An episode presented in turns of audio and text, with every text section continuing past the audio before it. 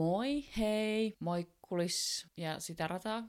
Mitä kaikkea tähän nyt sitten voiskaan keksiä, että litania päätteeksi. Toivottavasti siellä voidaan hyvin, tai ainakin niin hyvin kuin vain voi voida. Mutta tervetuloa taas kuuntelemaan Finspyön podcastia, missä ikinä sitten oletkaan.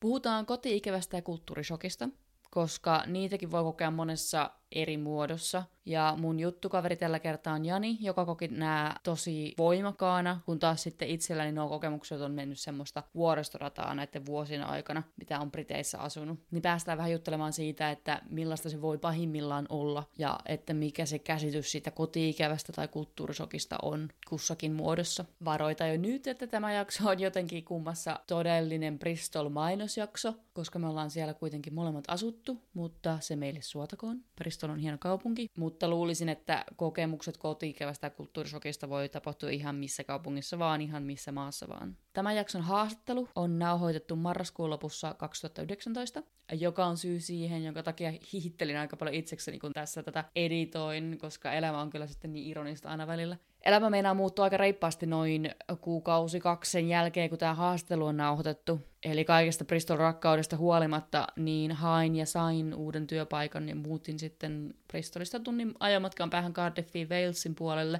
joka on sitten hyvin erilainen kaupunki kuin Bristol, mutta olen siitäkin nauttinut ihan täysin siemauksin. Pointtina vaan se, että kummasti tulee tehtyä päätöksiä elämässä hyvinkin lyhyessä ajassa, vaikka, vaikka joskus on niin niin sitä mieltä, että tämä on just tämä oikea elämäntyyli just tässä vaiheessa. Ja sitten yhtäkkiä kaksi viikkoa myöhemmin, ei kun mä pakkaan kamat ja muutan. Ei sitä näköjään ikinä tiedä, että miten mieli ja elämä muuttuu. Mutta turhapa tässä nyt on tätä sen enempää pohjustaa, eli kuulemisiin.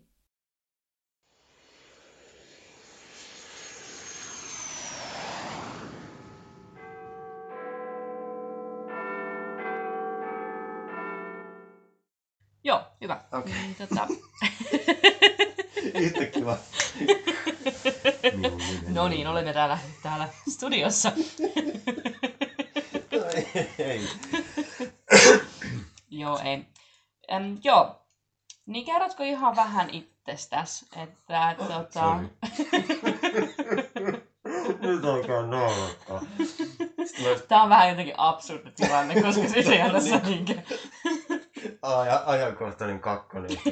Ajankohtainen kakkonen moodi. Ei todellakaan tarvitse. Tästä tulee tosi tylsää, jos tästä tulee joku ajankohtainen kakkonen. Puhutaan nyt koti-ikävästä. Okei.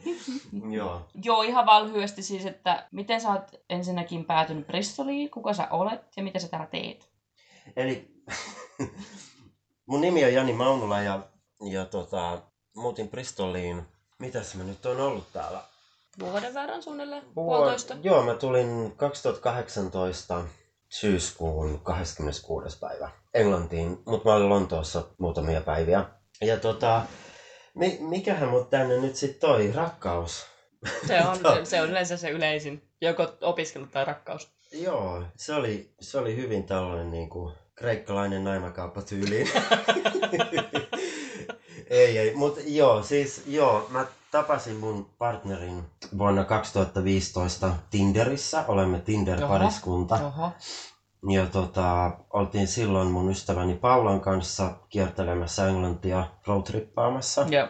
Ja tavallaan nyt niin jo henkilökohtaista historiaa, että mä olin pitkään ollut sinkkuna ja sitten mä päätin avata täällä Tinderin ja sitten mä löysin hänet. Ja sitten meidän suhde jatkui Tinderissä Joo. puoli vuotta ja sitten hän tuli käymään Suomessa. Ja sitten vaan asiat alkoi rullaamaan sillä tavoin. Ja sit tässä vaiheessa oli vu- vuosia kuukausi, toukokuu 2016. Ja sitten siitä eteenpäin niin kuin, tavallaan viljelimme suhdetta sillä tavoin, että mentiin on and off paikasta toiseen Joo. Suomen ja Bristolin välillä. Joo. Ja eihän sellainen nyt helvetti tule toimimaan pidemmän päälle, että se vie niinku rahaa, se vie energiaa, se Ei, vie... sit, sit, eikö tosta tule vähän sit jossain vaiheessa tulee sellainen, että no mihin tässä nyt ollaan menossa tavallaan, että eihän tässä mitään järkeä. Voisi se ehkä joillekin toimia ihan semmoinen etäsuhde vaikka kuinka monta vuotta. Että... No meillä se toimi kaksi ja puoli vuotta etäsuhteena. Ja tavallaan, mutta siinä välissä sitten käytiin hyvin paljon niitä pykäliä läpi, että Mm. tuleeko tässä mitään. Ja sitten se järisyttävä realiteetti pamahti sitten vuosi sitten, kun mä tulin tänne. Ja sitten me yhtäkkiä oltiinkin kun menee semmoisesta niinkö etäsuhteesta suoraan siihen. Muutitteko te suoraan yhteen? Joo. Niin, niin Joo, en, joo, että kun joo. normaalissa parisuhteessa yleensä, että ensin, ensin tapaillaan ja sitten sit hengaillaan vähän aina, niin kuin tiedätkö, yhtäkkiä sitten, että ai, no me periaatteessa me asutaan yhdessä. Joo, me skipattiin kaikki noi vaiheet. Et Mm. Kyllä mä semmoinen, että kun mä tulin silloin Englantiin silloin vuosi sitten syyskuussa, niin me tavallaan tavattiin Lonto, kun hän oli silloin työkeikalla Lontoossa ollut useampia kuukausia. Joo, Ja sitten tota, se loppui just siihen aikaan, kun mä tulin sitten Englantiin. Mä asuttiin mun, siis oltiin kylässä mun kaverin Hetan luona Lontoossa jonkin aikaa. Kyllä mä niinku siellä sitten vähän mietin, että, että on aika hassua, että nyt mä joudun sitten olemaan ton ihmisen kanssa mm, aina joo, tästä päivästä eteenpäin. Kun joo. mä jäin sitten Lontooseen Hetan luo Joo. viikoksi, Joo. muistaakseni. Ja sitten hän lähti takaisin Bristoliin kotiin. Että tota... Mut joo, se oli pitkäisyydessään se tarina, minkä takia mä tulin tänne. Mutta totta kai me mietittiin niitä vaihtoehtoja myös, niinku, koska sitten alkoi näyttämään, että se voisi niinku, toimia. Joo, Tämä meidän Tinder-keskusteluiden jälkeen niinku, sit ihan realiteettikin. mm, niin joo. Ja sitten me pohdittiin sitä että jollain tavalla, että hän olisi tullut Suomeen. Mm, Mutta tavallaan mä sanoin siihen sitten, että ei. joo, Sulla on kuitenkin hyvä duuni täällä. Ja tota, mä olin Suomessa friikkuna. Elin, tai sil, niin kuin elin vähän tasapainottomassa tilanteessa mm. sillä, joo. sillä tavoin kuin hän. Ja sitten mä, että, että mä tuun tänne. Joo, niin no jos te olette kuitenkin yli kaksi vuotta ollut etäsuhteissa, niin kyllähän se tavallaan, se on aika pitkä aika jo olla sitten vaan vähän, no en tiedä, tuleeko tässä mitään, eikö tästä tule mitään, että tavallaan jossain vaiheessa pitäisi ottaa se askel, että no jompikumpi muuttaa. Joo, ja sitten se toinen vaihtoehto olisi ollut se, että se on ero. Niin, niin, Et, mut sitten niinku, kun ei, eihän ihmiset puissa kasva sillä tavoin. niin että kyllä, kyllä sitä sitten niinku mieluummin lyö itseäänkin enemmän siinä tilanteessa sit Mm. likoon, että tekee Joo. jotain. En voi sanoa, että uhrauksia, koska ei se nyt ollut mikään uhraus muuttaa tänne. Mutta mut ehkä siinä oli jotain sellaistakin, että mä, kun mä opiskelin Taikissa Mm, nuorempana ja sitten monet ihmiset lähti vaihto-oppilaaksi ja muuta.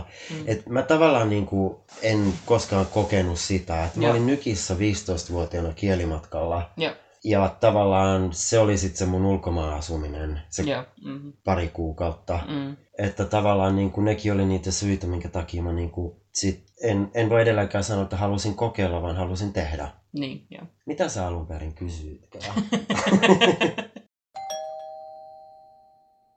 Niin, niin aiheena oli se, että puhutaan vähän koti-ikävästä. Viimeksi kun mä oon sun kanssa jutellut, niin tuli vähän semmoinen... Sain sen käsityksen siis, että ei ole ollut mitenkään ihan helpoin ensimmäinen vuosi. Joka siis, sehän riippuu ihan mil, mistä lähtee. Tai se ei oikeastaan riipu siitä, että miksi, tänne, miksi muuttaa ulkomaille. Että onko sulla sitten kiva aikana vuonna vai eikö.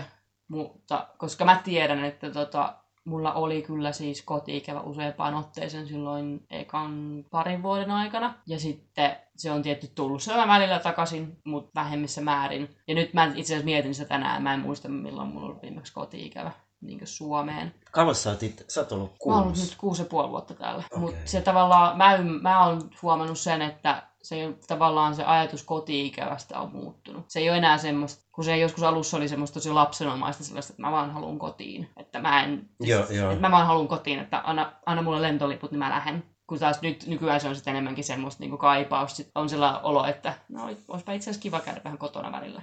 Että nähdä perhettä ja Joo, joo. Et se jutel, on- jutella siskon kanssa ja ihan olla maaseudulla periaatteessa myös, koska koti on maaseudulla. Toi on jännä pointti, kun sä sanoit tuolla tavoin, että se tuo lapsenomaisuuden, Mm, että mäkin niinku, mä oon keski-ikäinen vanha mies. ja, ja tavallaan ää, se lapsenomaisuus, mikä siinä tuli niinku niin Mm. eka hetkinä, niin se Joo. oli jotenkin, mä tunsin, että onks mä jotenkin, en mä, no en mä tiedä miltä mä tunsin, mutta mä, mä koin sen jotenkin, että tää on ihan uusi juttu. joo, Ja sitten tavallaan, haluatko että mä kerron, mitä, mi, Joo. miltä mun koti-ikävä? joo, mm, No, no just se, että se tavallaan se lapsenomaisuus ja äh, kun mä tulin tänne, niin äh, kaikkihan oli, meillä oli niinku tavallaan ne omat suunnitelmat, miten asiat sitten menee. Esim. meidän joukosta poistui yksi henkilö, joo, mm, se on ihan henkilö oli mulle, eli mun koira. Joo, mm, Ja hän jäi mun äidille hoitoon silloin vuosi sitten syyskuussa, olisi ollut siellä jouluun asti. joo, Ja joulun jälkeen hänen piti sitten tulla mun kanssa tänne. Kaikki kopat oli ostettu, ne helkutin isot kopat, kun lento rah- tai ne jotenkin vaatii, että ne tietyt Joo. sentit pitää Mm. olla hännästä seinään ja tällaista. Ja kaikki oli tavallaan järjestetty ja sitten hän päätti englantilaisena herrasmiehenä sen, että hän ei nyt tulekaan sitten kotimaahansa takaisin, koska Joo. mä, mä tavallaan toin hänet täältä silloin, kun hän oli pieni, niin Suomeen. Aa, niin joo. Mutta siis lyhykäisyydessään, eli yksi poistui kuvioista, mikä on nyt hirvittävän sanoa siinä mielessä, että se helpotti meidän asunnon saantia huomattavasti. Mm, joo, täällä on tosi vaikea saada asuntoa lemmikin kanssa. Joo. Mä jotenkin koin sen tavalla sillä sitten jopa vielä niin kuin ahdistavana, että niin kuin joku uhraa elämänsä sen puolesta, että mun elämä on helpompaa. Mm, joo. Mm. Ja, ja, ja koska mä elin sen Atuksen kanssa 13 vuotta melkein, Se on perheenjäsen siinä niin, tapauksessa. niin. Että- Et se oli ihan... Ja Josep tunsi hänet, Josepilla, Josepilla on ollut kans Siberian Husky, mikä oli tämä mun koiran rotu. Hänellä on ollut kans oma aikaisemmin ja muuta. Että tavallaan tietää sen Mm, tunteen, että joo. tavallaan ne asiat oli ihan niinku, toi oli yksi asia, miten ne muuttuu. Ja sitten monet muut asiat, että asunto oli vaikea löytää, pankkitilit oli vaikea avata, mm. Mm, joo. äh, kun mulla ei ole address proofia. Joo. Kaikki nämä tämmöiset niin kuin elämän byrokratiaa, asiat, jotka pyörittää meidän niin kuin normaalia arkea Joo. tuolla toimistoissa. Ja mulla oli tavallaan aika kivaa sitten kuitenkin niin kuin järjestellä niitä asioita, koska mulla oli sitten jotain ajateltavaa, kun Joo. Mm. mitä asioita nyt sitten tapahtukaan ja, ja tota, etsiä töitä ja tutustua kaupunkiin ja kaikkea ta- tällaista. Mutta sitten äh, kevät-talvella, kun se tavallaan se alkuhuuma alkoi poistumaan, Mm, joo. No, no sä tiedät, että missä tahansa asiassa niin se realiteetti Se on sellainen sitten... niin honeymoon ensin ja sitten Niin. niin. että ai tässä on elämä. Tavallaan, että Niin. sitten tulee sitä arkea. Et se oli jotenkin niin kuin järisyttävää. Et en, ensinnäkin niin kuin, me asuttiin niin kuin studiokämpässä. Joo. Kiristää, mo, kiristää moren, yksiössä Joo. molempien niin kuin hermoja. Ja, ja totta kai se niin kuin, oli niin kuin meilläkin yhtäkkiä asutaankin yhdessä. Mm. Et se toisen ihmisen kanssa asuminen on Joo. yllättäen. Tavallaan niin mä ajattelin sitä, että se on sellaista pakon sanelemaakin seikkaa tavallaan, että me joudutaan asumaan yhdessä, koska me oltiin pariskunta. Mm, Mutta joo. se oli myös hyvin sellaista, niin kuin, se oli vähän semmoinen omituinen ajattelu, että mä haluan olla tämän ihmisen kanssa, mutta mä en halua asukkaan sen kanssa nyt joka Mm. päivä tässä pienessä Joo. kämpässä. Että Tämmöisiä niin kuin ihan... Mm. Mutta toisaalta taas, siis kyllä minullakin menisi hermo hyvin nopeasti yksiössä jonkun kanssa Joo, asumiseen, että, joo. että en niinkö yhtään ihmettele tavallaan, että se sitten siinä vaiheessa olisi jossain vaiheessa riipimään, että ei tässä ole niinkö mitään omaa tilaa. Etenkin kun te olette ollut siis kaukosuhteessa, Joo. ja te menette suoraan semmoiseen yhden huoneen kämppäasumiseen, kun toinen on ihan uusi koko paikassa. Silleen, että no ei mulla täällä oikein mitään niinku tekemistäkään, että kaikkia hoit- asioita pitäisi hoitaa, mutta tiedätkö, kun Niin, niin, tulee vaan niin. niin. toisen elämään. Joo, joo, mä tulin just sillä tavalla. Joo, toi oli hyvä pointti. Ja just se, että et siinä vaiheessa mulla oli, niinku, mulla, mulla oli niinku tietokone. Mm. Mm. O- oikeastaan se mun oma, Joo. Mitä mulla oli niinku Mm. entisestä elämästäni. Ja, ja sitten niinku, mä tein jotain friitöitä ja jotain semmoista, mutta sitten kaikki ne asiat jotenkin ei tuntunut samalta. Ja sitten mä huomasin, että mulla alkoi ne ensimmäiset kotiikävät tulemaan siitä, kun mä katselin sitä mun tietokonetta. Ja mä mietin sitä, niinku, missä se oli ennen Mm. ja mitä mä näin esim. sen tietokoneen läppärin ruudun takaa. Joo. Semmoisia ihan typeriä juttuja, niin kuin semmoisia unenomaisia irtaantumisia jostakin Mm. edellisestä. Ja Semmoista tota, nostalgiaa tai semmoista. Niinkö... se ei ehkä ollut, nost... mulla on ehkä niinku, niinku nostalgiafiiliksiä esim. nyt, kun on menossa käymään kotona ja Joo. mulla on ehkä enemmän niitä jotenkin nytte. Joo. Ja nyt ne on semmosia niinku kivempiä fiiliksiä, tavata Mm. kavereita ja mennä leffaan vanhaan teatteriin ja tämmöistä. Mut sitten mä tajusin sen, että okei, mulla on se läppäri. Ja sitten niinku, mulla on nyt tää pieni tila meille kahdelle, tästä mä oon jotenkin löydettävä tilaa ja mä aloin lukemaan asioita. Joo. Ja sitten mulle, mä löysin jostain linkin, että se on ihan normaalia. Mm. Joo. Se. Ja sitten mä ymmärsin, että mulla on kulttuurisokki. Mulla on sairaus nimeltään kulttuurisokki. ja tota, Ja se sairaus oli tosi paha. Mm. Mä menin pääsiäisen, se tuli siis silloin helmikuun lopulla Joo. alkoi oireileen, eli puoli vuotta sen tulon jälkeen. Ja tota, sitten mä muistan, että mä menin Englantiin, Englantiin kun siis Lontooseen. Mä olin Englannissa koko ajan mun kaveri Hetan luo, ja mä sain ihan järjettömän paniikkihäiriökohtauksen Joo. Oxford Streetillä. Mm. Siinä, mikä on maailman ehkä ruuhkaisin kauppakatu. Joo. Ja mä oon aina miettinyt sitä, kun mä oon käynyt siellä aikaisemmin, että jos mä saisin jonkun kohtauksen, niin olisi siis viimeisen paikka, missä mä niinku toivoisin sen saavani. Ja mä sain sen siellä. Ja se, mä, mä olin ihan, että mä en pysy pystyssä ja mun henkeä ahdistaa. Ja sitten tota, He- Heta oli töissä London College of Fashionissa ja mä tiesin, että se on siellä. Mä, mun piti nähdä Heta töiden jälkeen, kun hän pääsee sieltä. Ja sitten mä soitin se, että, että tota, missä sä oot. Ja mulla vaan niinku oli sellaisia niinku ihme, kaikki mömisiä, mumisia, värit sekoili ja Mm. Joo. ja sitten mä niinku pelkäsin sen, että mä en löydä hetaa. Mä löysin hetaa ja sitten mä sanoin, että mulla on ihan hirveä paniikkihäiriökohtaus. Ja mä jotenkin niinku nauratti se tilanne itsekin, että se oikeasti on siellä, missä mä Mm. Joo. vähiten, niinku, vähiten toivoisin jotain tapahtuvan. Ja sitten Heta oli, että mitä mä voin tehdä, sitten mä teet mitään. Sitten me mentiin jonnekin tavarataloon, sitten mä menin sinne vessaan ja miesten vessaan, että Heta otti sit siellä ulkona. Sitten mä istuskelin siellä veskissä vähän aikaa, se ei mennyt pois. Joo. Ja sitten mä siinä hetkessä niin yritin kelailla jotenkin, että mitä viime aikoina on tapahtunut. Ja, ja mä ymmärsin, että ne liittyy kaikkiin näihin muutoksiin. Että se Joo. hetki oli vaan semmoinen, että se niin pamahti siellä, missä Joo. mä niin alitajuisesti joskus olin itsekin pelännyt tapahtumaan jotain. Mm. No okei, okay, se meni sitten. Heta otti mut sitten kotiin siitä ja mentiin bussilla ja mä rauhoituin. Ja sitten mentiin seuraavana päivänä sinne takas. No se on kuitenkin hyvä. Joo. Ei tavallaan sitten ei tule nyt sitten jotain semmoista. Tiedätkö aina sanotaan, että jos putot hevosen selästä, niin saman tien takaisin Joo, selkään. saman tien takas. Että siitä ei tule mikään semmoinen kammo juttu, niin saman tien takaisin Oxford Streetille. Vaikka on Oxford Streetia. mutta mutta sitten me mentiin sinne takas. Meillä oli ehkä jotain, että Hetan piti käydä siellä työpaikallaan tai jotain, ja me mentiin sitten käymään jossain studiolla ja muuta. Siinä oli semmoinen niinku hyvä sauma sitten munkin, että mä lähden siihen Mm. messiin. Ja, sitten mä niinku yön aikana kelasin näitä juttuja, että ne pohjautu tästä mu- muutosta Bristoliin loppupeleissä kuitenkin. Bristol on siis tosi iso ihana paikka, että ei tänne kaikki muuttajat traumatisoidu noin pahasti. mä sillä niinku pan nollatasolle kaikki turistilaumat nyt, mut, mut joo, siis se oli, sit sen jälkeen mulla alkoi tulee, kun mä hyväksyin sen tilanteen, että okei, että tää on ihan perseestä tää ulkomaille muutto. Mm, Että tää on ihan kauheeta. Ja mä en kellekään sois tätä niin kuin keski-ikäisenä ihmisenä lähteä, kun mä jotenkin mietin sitä, en nyt väheksyen ketään niin kuin opiskelijoita tai muuta, mutta jotenkin se kulttuuri on niin erilainen silloin. On. Se oli niin helppoa siis, koska mä oon ollut hyvin kiitollinen siitä siis jälkeenpäin. Mä muutin suoraan kampukselle asumaan muiden ekon vuoden opiskelijoiden kanssa. Ja sitten siitä alkoi oikeastaan samana, tai seuraavan päivän alkoi sitten sellainen niin Freshers Weekin ekan viikon. Asutko sä siellä kauan?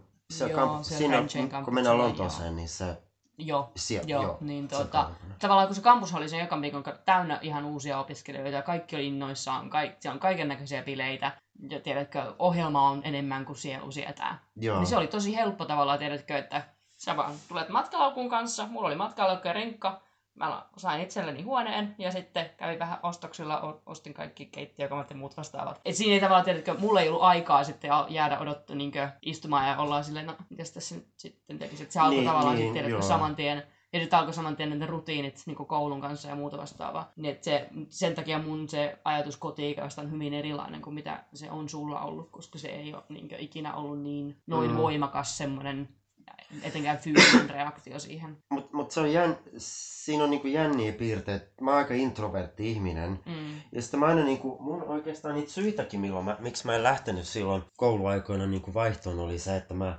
en jotenkin olisi kestänyt sitä, Mm. mitä sä just kerroit. Joo. Siis mä, mä en vaan niinku ole semmonen ihminen, että mä jaksan ehkä sitä haipakkaa sillä Joo. tavalla. En ole koskaan jaksanut. Ja, mutta sitten nyt mä niinku ajattelen, että kyllä mä olin tyhmä, kun mä en silloin lähtenyt. Mm. Että nythän tää tavallaan, tavallaan ne on niinku niitä semmosia piirteitä, mitkä ehkä aina sanotaan, että kasvattaa, Mm. mm. mutta mä en koe, että se on mitään kasvamista, että se on enemmänkin niin kuin sillä tavoin löytämistä itsestään. Joo. Et nyt mä niin kuin toivon, että hitsi mä olisin lähtenyt silloin niin kuin, Joo, nuorempana. niin, niin kuin kerroit, ja sitten olisin saanut sen Mm. ympäristön. Välillä tuntuu, että on aivan yksin, kun ei tavallaan ollut niitä kavereita. Eihän nyt Suomesta tänne sitten taas kukaan tullut. Ei, Et kaikki, kaikki sanoo, että joo, sanoo, että joo, me joo, tullaan, hei, ja että- sitten... Et sä meet sinne, niin mä tuun sitten käymään. Mulla on käynyt yksi kaveri vissiin täällä kuuden ja puolen vuoden aikana. Ja jokainen perheenjäsen yli kerran. Tai kyllä mä pistän kaksi. sit paremmaksi, kun sä, mun parhaat kaverit Johanna ja Julia kävi kesällä ja sitten mun kaveri Paula kävi silloin jouluna vuosi Joo. sitten. Säkin tapasit Joo. hänet. Joo. Palaan siihen taas, siihen syyskuun Joo. päivän kun lähdin. Mm-hmm. Kun mähän asuin mun äidin luona neljä kuukautta Nivalassa ennen kuin Joo. mä tulin Englantiin. Ja tota, et mulla oli semmonen niinku taktiikka, että mä koin olevani Helsingissä ihan turhake vuosia. Joo. Siis en nyt mi- missään itsesäälissä, mutta siis vaan silleen, että mä vaan niinku en löytänyt siinä enää sitä kipinää niinku Joo. itselleni siitä kaupungista. Joo. Ja mun toive oli vaan sillä, että mä olisin voinut olla kotikaupungissa, kotikylässä kesän ennen kuin Mm. mä lähden jonnekin. Joo. Se oli vaan semmonen niinku Niin, fantasia joo. joskus. Mm. Sitten mä asun siellä neljä kuukautta, mutta mä muistan, että mä lähdin sieltä Nivalan asemalta silloin tänne. Ja sitten mä niinku siellä mietin, että mä jotenkin tiesin itseni tuntien, että siitä tulee tosi kurjaa, koska se kesä oli aivan mahtava. Joo. Mm. Kuvittelin nyt Joo. keskikäinen mies asuu äidin kanssa ja Mm. Eihän se juoda voi olla mitään muuta kuin Käydä rannalla uida ja tota, äiti tekee ruokaa ja se oli niinku ihan fantasia, Joo. täydellinen se kesä. Joo. Ja mä tiesin sen, että nyt tulee kurjat ajat. Mm. Niin kun mä olin innossaan, kun mä näen mun partnerin ja me voidaan aloitella elämää ja kaikkea muuta, totta kai tästäkin. Että mä en nyt missään nimessä sano meidän elämästä hyvää, että me ollaan edelleen hyvässä ja Joo, kaikki ei, on mut, hyvin. mutta jos on niinku semmoista niinku euforisen fantasista, fantastista elämää, sitten tavallaan vaikka se olisi mennyt sitten takaisin Helsinki-arkeen, niin olisi sitten, sekin olisi tuntunut ihan niin Ois, joo, ei joo. miltään, koska on ollut niin hauska kesä. Joo, että joo. mitäs helvettiä tää nyt taas on, että on täällä keskellä kaupunkia ja mitään ei toimi ja ei olisi äitiä tekemässä ruokaa ja vaikka mitä. Kyllä mäkin äiti autoi. Et, mutta, mutta äidit on äitejä, että niiden kanssa on hyvä olla. Siinä on jänni, kun sä mainitsit sen lap, lapsenomaisuuden. Joo. Mä löysin niitä lapsenomaisia piirteitä myös Mm. itsestäni just tähän kesään Joo. Erityisesti. Mm. niin Joo. kuin näissä epätoivon hetkissä, niin Bristolin synkillä kujilla.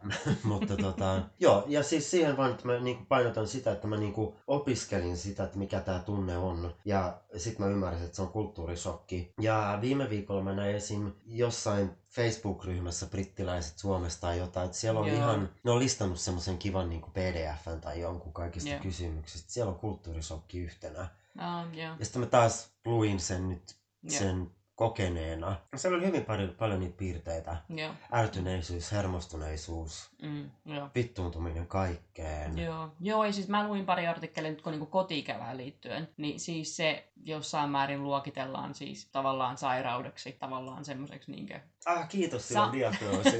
tai se, se, se, se, oli siis johonkin niinkö yliopiston tutkimukseen perustu se artikkeli, mutta tota, en ole tietenkään fak- faktoja tässä nyt tsekannut nyt mistään niinkö sen kummemmin, mutta siinä sanottiin, että se, on, se koti-ikävän tunne on hyvin tota, samantyyppistä ikävää kuin esimerkiksi jos on just menettänyt jonkun läheisen. Kun se on sitten semmoista niinkö pakonomasta halua johonkin, jota sä et Joo, voi ikinä joo. saada Okei. tavallaan. Okay. Se on mielenkiintoinen tietää. Että... Joka, on sitten, joka oli tosi mielenkiintoista sit, kun mä sitä luin, koska siis, koska mut tietty kuoli isä tuossa puolitoista vuotta sitten, niin sen jälkeen ei oikeastaan ole koti-ikävä sinänsä ollut, koska se on tavallaan se niinkö, ikävä isää on tavallaan peitonnut ne kaiken muun semmoisen koti-ikävän tunteen, ja koska se on niin paljon vahvempi ikävä, niin sillä koti-ikävällä ei enää mitään merkitystä. Okei. Tavallaan, että kun mä voin aina mennä kotiin, jos mä haluan lentokone lentää. Joo, Niin se jo- ei joo, tavallaan et tiedäkö, Et sen, vo, niin, et sen voi niinku, tiedätkö, sen voi nyt niinku jotenkin mun aivot on tavallaan sitten lait, suhteuttanut sen koti-ikävän semmoisen ihan eri lokeroon, että tämä on nyt tämmöinen juttu, että tämä nyt on Joo. täällä, että tässä on vähän isompi ongelma nyt käsillä, että Mutta toi on hieno kuulla, että niin kuin, niin kuin ei hieno kuulla väärä sana, mutta siis hieno ymmärtää, että Mm. mm. se, me toimitaan tuolla tavoin. niin, mm, Et se, ne on just niitä niin kuin jänniä pointteja niin kuin just tämän koti kanssa Mm. ja uuden kulttuurin edessä ja siellä olemisessa. mm, ne on, ne on vähän sellaisia niin kuin asioita, että niin kuin, tämä nyt ei ole ihan niin kuin sellainen, että vuokrataan Airbnb-kämppä ja asutaan nykissä viisi viikkoa. Joo. Mm. Tämä ei ole mikään loma. Niin. Mm. Ja tämä ei ole mitään kivaa. Niin, joo. Et, niin kuin, ju, just sillä tavoin, että tavallaan sit niin kuin sitä kotiikävää, niin kuin varmaan näistä nyt sanoista niin on tullut jo, että mulla oli ihan hirveä kotiikävä sitten Joo. yllättäen. Joo. Et, ja, se, ja mä huomasin, että se tuli semmoisina hetkinä, niin kuin kotona on jotain tärkeää Joo. tapahtunut. Syntymäpäiviä, Joo. pääsiäinen, pääsiäiskokot Nivalassa, jotkut festarit Helsingissä, Öö, jotain semmoisia, niin kuin, missä mä aina kavereiden kanssa kokoonnuttiin. Joo. Ja mä muistan, niin kuin juhannus oli yhtä helvettiä, kun mä tiesin, että kaikki ne Joo. menee piknikille ja tekee jotain. Ja, Mm, joo. ja Semmosta niinkö, kun ei tos siellä. niin, Että eihän se muuten haittaisi, mutta kun se, on se, se on se aika, kun pitäisi olla jossain. Et joo, mä olin itse asiassa, mä mietin tota nyt kesällä, kun kaikki kaverit kotona Sysmässä oli menossa Uotin päivälle, joka on niin markkinat. Joo. Sitten mennään paikalliseen sen jälkeen, niin tota, että kun kaikki oli sinne menossa ja tietty meidän WhatsApp-ryhmässä kaikki sitten puhuu siitä, että hei, että niin, että mä käyn hakemassa sitä tätä viiniä ja nähdäänkö me siellä ja täällä ja milloin nähdään ja bla bla bla. Ja sitten mä vaan luen niitä silleen, että niin, niin, en oo, en oo tulossa. No, menkää te nyt sitten. Mä vaan lueskelen näitä viestejä täällä.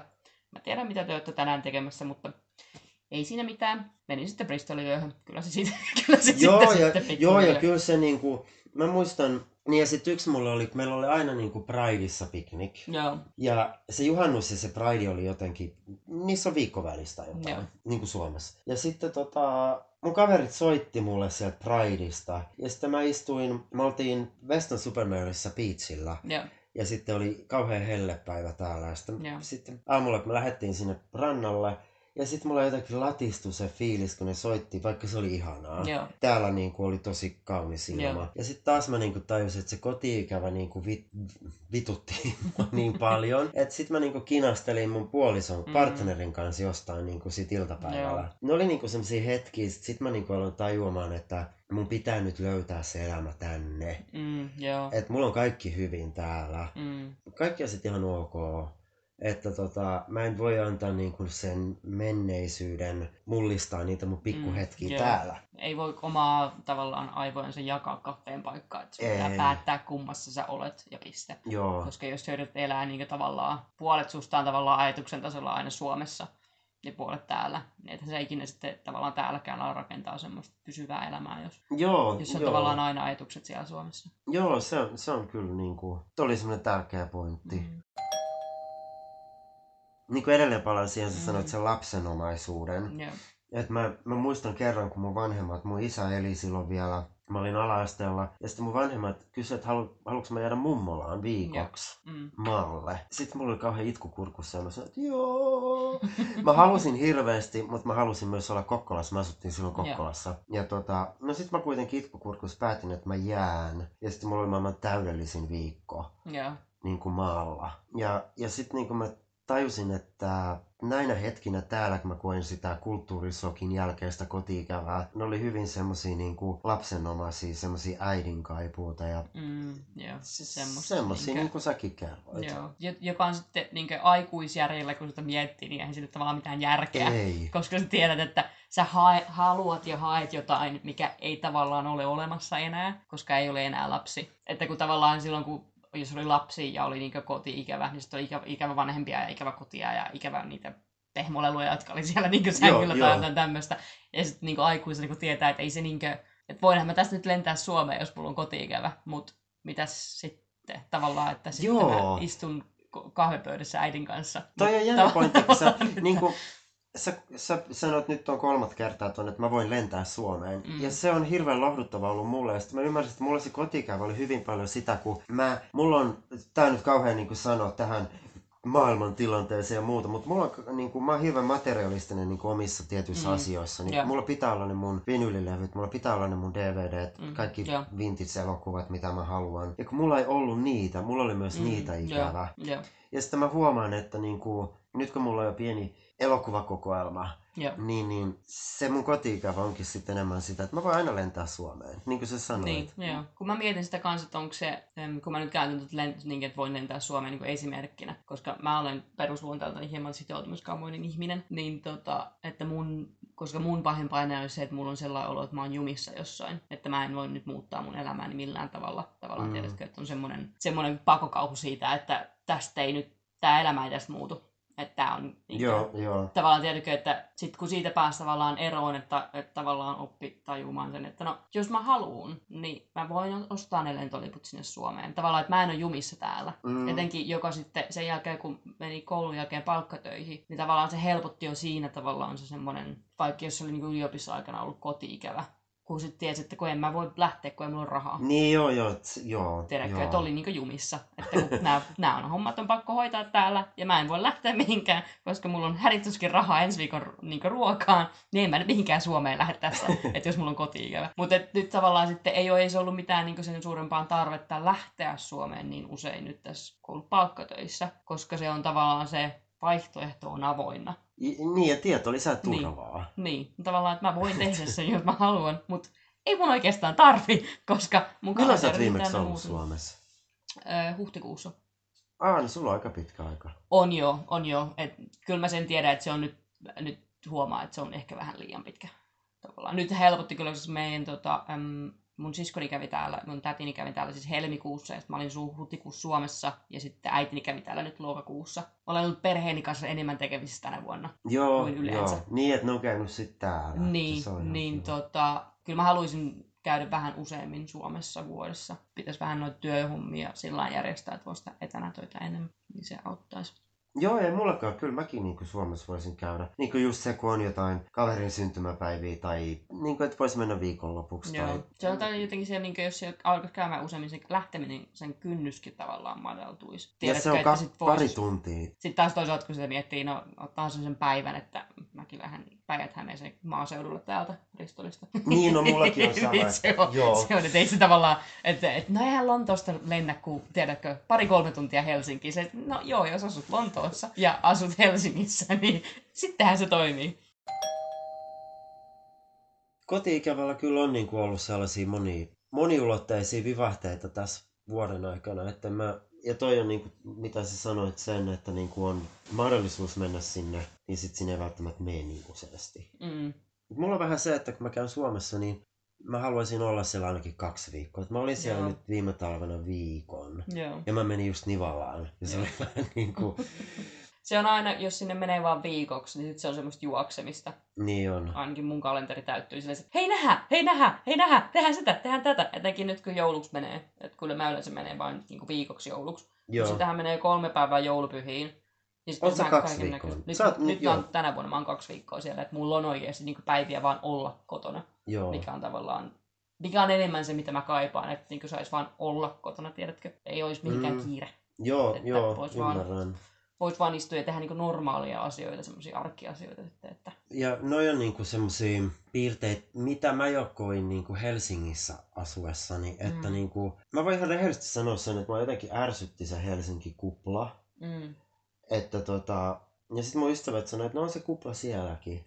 Että et, et niinku ihan samanlaista se on, mutta mä oon niinku siitä eri mieltä. Tavallaan, että mä niinku koen Helsingistä, mä haluan siitä kuplasta pois just sinne kotiin. joo. Tavallaan tolla tavoin. Mm, Ja nyt mä koen sen, että mä haluan ylittää sen kuplan mm, aina kun mä menen Suomeen, mä Helsingissä minimaalisen ajan ja menen just sinne kotiin. joo. Et just sen takia, että mä voin olla siellä kotona. Mm, ja joo. kokea sen oloni niin kuin Suomessa olo äh, niin kuin positiiviseksi itselleni, Mm, että joo. sit saa energiaa. Joo, etenkin Mm. jos se on niinku lomaa, että se on oikeasti lomaa. Eikä Joo, kyllä. semmoista niinkö aikataulun kanssa juoksemista, että Niin. tänään mulla on nyt kahvitteluhetki tästä tähän, tähän aikaan, ja sitten ilo menee, menee viinille kaverille, ja sitten huomenna näen sitä tätä, ja sitten pitäisi tehdä sitä tätä. Joo, se on. Ja sitten jotenkin tavallaan se, kun elää isossa kaupungissa, niin Helsingissä tai täällä, mm. Mm, niin se on jotenkin, että se pitää jotenkin niin kuin elää niissä tietyissä ympyröissä ja nähdä ne viimeisimmät näyttelyt. Ja musta se on aina vähän jotenkin semmoista, että tavallaan tuo viime vuosi on myös opettanut sen, että kun mä tulin niin kuin täysin uuteen paikkaan, mm,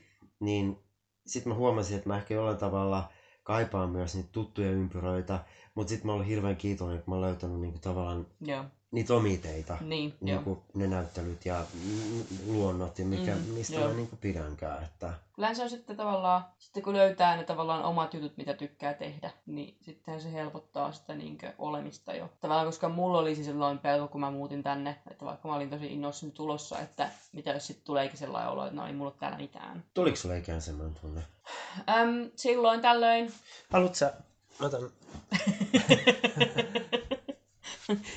Nyt lähti taas viiniä. että tota, Mut tuli, niin, siis tuliko sulle koskaan se tunne? no se tuli oikeastaan sitten tota, aina silloin tällöin, mutta musta tuntuu, että se ei, silloin oli sitten hyvin vähän tekemistä niin sanotun koti-ikävän kanssa. Että se oli sitten enemmänkin. No on se, no on se ehkä vähän koti, että semmoista niin kuulumattomuuden tunnetta siitä, kun ei ole minkäännäköistä perhettä täällä. Ei ole, niin kaikki mun perheenjäsenet on Suomessa. Mullakin on siis su, on tavallaan suurin osa kavereista on brittejä. Mm. Mm. Heillä on tietty siis on perheet ja on sisarukset ja on kaverit ja on poikaystävät ja puolisot ja muut vastaavat. Joo. Ja sitten oli jotenkin tosi itse niinkö, on tietty nyt, siis mulla on tosi laaja sosiaalinen piiri, että ei niinku sillä niinku valittamista. Et silloin aina, aina silloin tällöin tulee sellainen, että okei, täällä on niinku tavallaan ketään mulle, mutta se on ehkä sitten, mä en tiedä, onko se sitä enemmänkin semmoista niinkö sinkkuihmisen kaipausta siitä, että olisi niinkö tiedätkö joku. Niin, jo, niin on semmoista niinku romanttisempaa Mm. fiilistä. Mutta sitten se taas tavallaan, kun se sekoittuu sit siihen semmoiseen ajatukseen myös, että kun ei ole sitten niinkö yhteenkuuluvuuden tunnetta, että koska perheen kanssa on semmoinen, että no te pidätte musta huolta joka tapauksessa, koska se on teidän homma ja mä välitän teistä, koska niin. se on, Niin. te olette perhettä. On niin tavallaan vaan tullut kaikkiin kaveripiireihin silleesti, että hei, tässä mä olen. Toi on jännä, kun sä, mä, mä mietin, mä just aina, mulla on ollut noita tuntemuksia kans, kun ei ole kavereita, jos Mm. tavallaan sitä, niinku, ei ole semmoisia ihmissuuden linjoja. Joo. Ja sitten mä niinku mietin just, että se on se rankaisu siitä, kun mä sanoin, että Helsinki on kupla.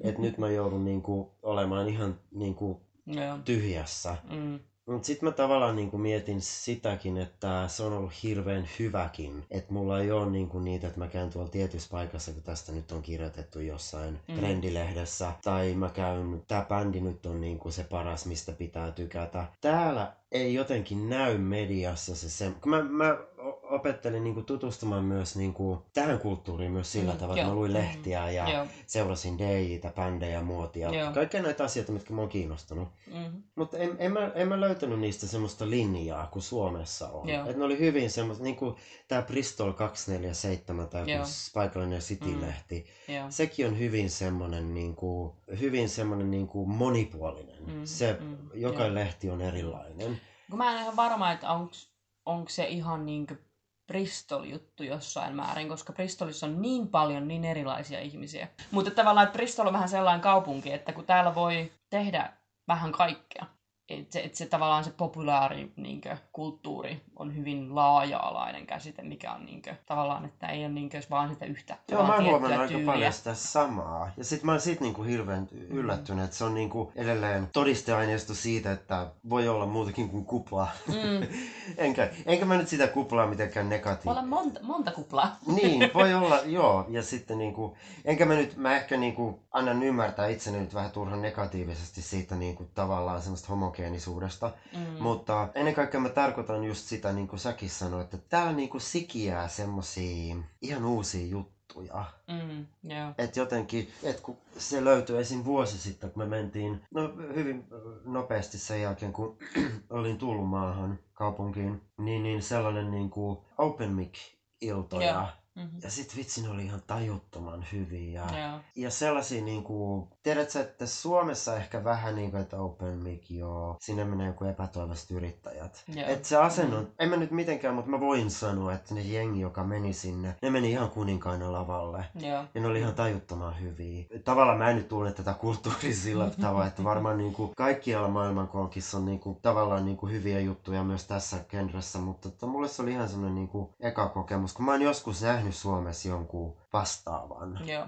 Ja sitten se oli vähän semmoinen niinku, joku karaoke laulaa, nyt menee vähän yrittää Mm, sinne jotain joo. tyyliin. Aja... Tavalla, tavallaan, että sä ihmiset olet jo odottaa, että sä epäonnistut tai että sä oot huono, Joo, kun sä menet joo. lavalle. Kun taas sitten täällä on silleen, että ai jaa, Mikä? Mikä homma? Vähän, vähän jees, että sä oot siellä. Että, ei, Niin, ei, mikä- joo, ja mikä- sitten just toi, miten sä ilmaisit ton, niin se on jotenkin täällä hyvin positiivista. Mm. Ja sitten niinku sellainen juttu, että me asuttiin Stokecroftin lähellä, niin mä oon aina tykännyt Massive Attackista, siitä bändistä. Joo. Ja sitten mä jotenkin niinku aina nauran sitä, että Bristol, mä oon jotenkin tykännyt bändeistä, Mm. mitä täällä tuli ja taiteesta ja muuta. Ja sitten yhtäkkiä niinku ajaudun asumaan tänne. Mm. Ja sitten niinku Josep aina nauraakin nyt, että tossa se taas menee. Niinku siis joku Massive Attackin tyyppi. Joo. Tai joku, Mm. joku oikeasti niinku Joo. ihminen, joka tekee jotain. Ja, ja sitten mä just nauran itsessäni sitä suomalaisuutta, että mä niinku kihittelen sitä, että kun suomalainen näkee jonkun, niin se oh, julkiksi ja julkiksi ja tyyliin.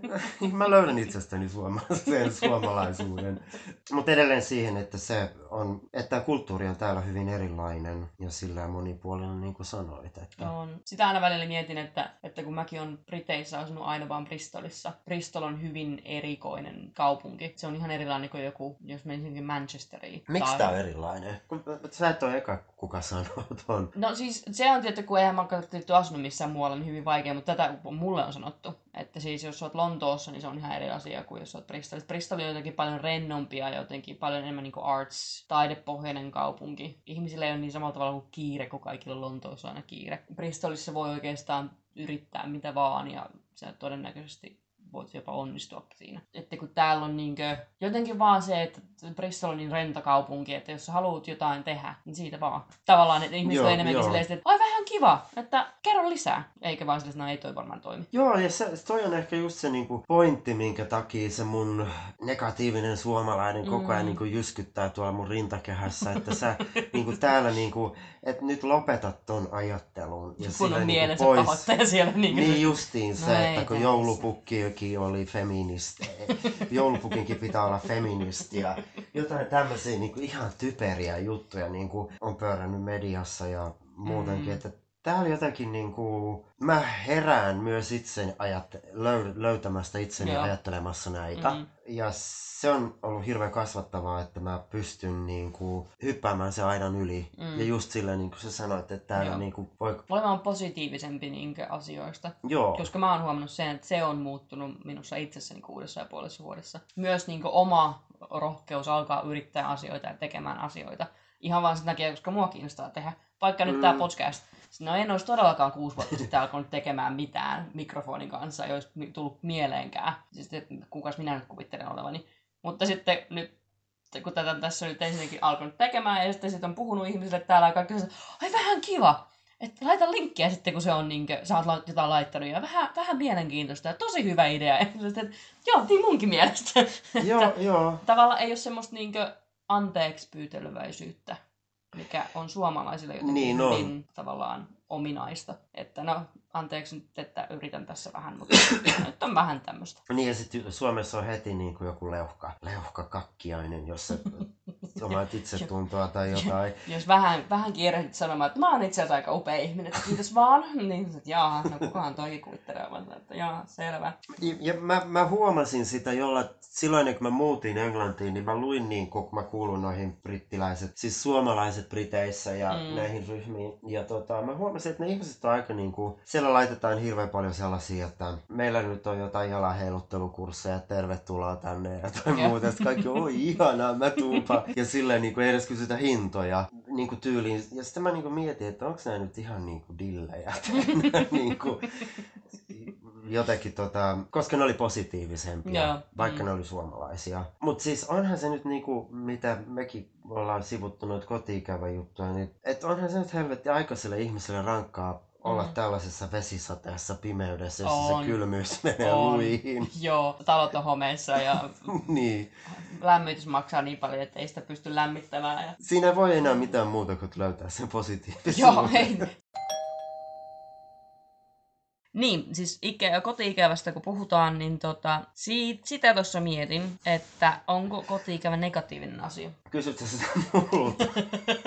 No siis, äm, tietysti sun, sun, ko, sun, sun kohdalla Just se nyt on, on, on että sain paniikkikohtauksen Oxfordista siitä, että joo okei, on se ehkä negatiivinen asia. Mutta tiedätkö semmoinen, niin että nyt kun säkin oot asettunut enemmän, niin luuletko, että, se, että kun tavallaan se pahin menee ohi ja on ohi, niin kääntyykö se jossain vaiheessa semmoinen semmoiseksi enemmänkin nostalgiseksi asiaksi, joka on silloin tällöin. Tiedätkö, kun suomalaiset tykkää olla melankolisia aina välillä. Se on tosi Mm. kiva rypeä semmosessa. Se on ihanaa. Se on Semmoisessa aivan, joo, melankolisuudessa se aina silloin tällöin. on. Olisiko kotiikävä semmoinen asia, josta tulee joskus semmoinen asia, että tässä on itse asiassa, tää on ihan kiva tämmönen ikävä. Mä toivon. jotain, mitä ikävöidä. Mä toivon, että mä vuodata enää niin paljon kyyneleitä. mutta, mut, mut siis joo, reellisesti niin. Mä vähän pelkäsin tätä joulun aikaa, koska mä tykkään joulusta aika paljon. Joo. Ja mä pelkäsin tätä aikaa, koska viime vuonna se Mm. joulun aika meni siinä alkuhuumassa. Onko tää hometta, kun mun ääni alkaa menee? Tuolla viinillä on ehkä enemmän tekemistä tämän asian kanssa. se on hyvä. Hyvä näin. Löysit sen positiivisuuden. Tarpeeksi kun juo, niin ei sitten muista enää, että on seinä. Niin, mutta, mutta viime vuonna mä pelkäsin nyt tätä joulun Mm. aikaa, miltä se tuntuu. Mm. Mutta tota, musta nyt on ollut ihan kiva. Ainoa mikä on vähän outoa, niin on se, kun toi ilma on niin erilainen. Joo. Mutta totta kai se on, me ollaan Englannissa. Mm.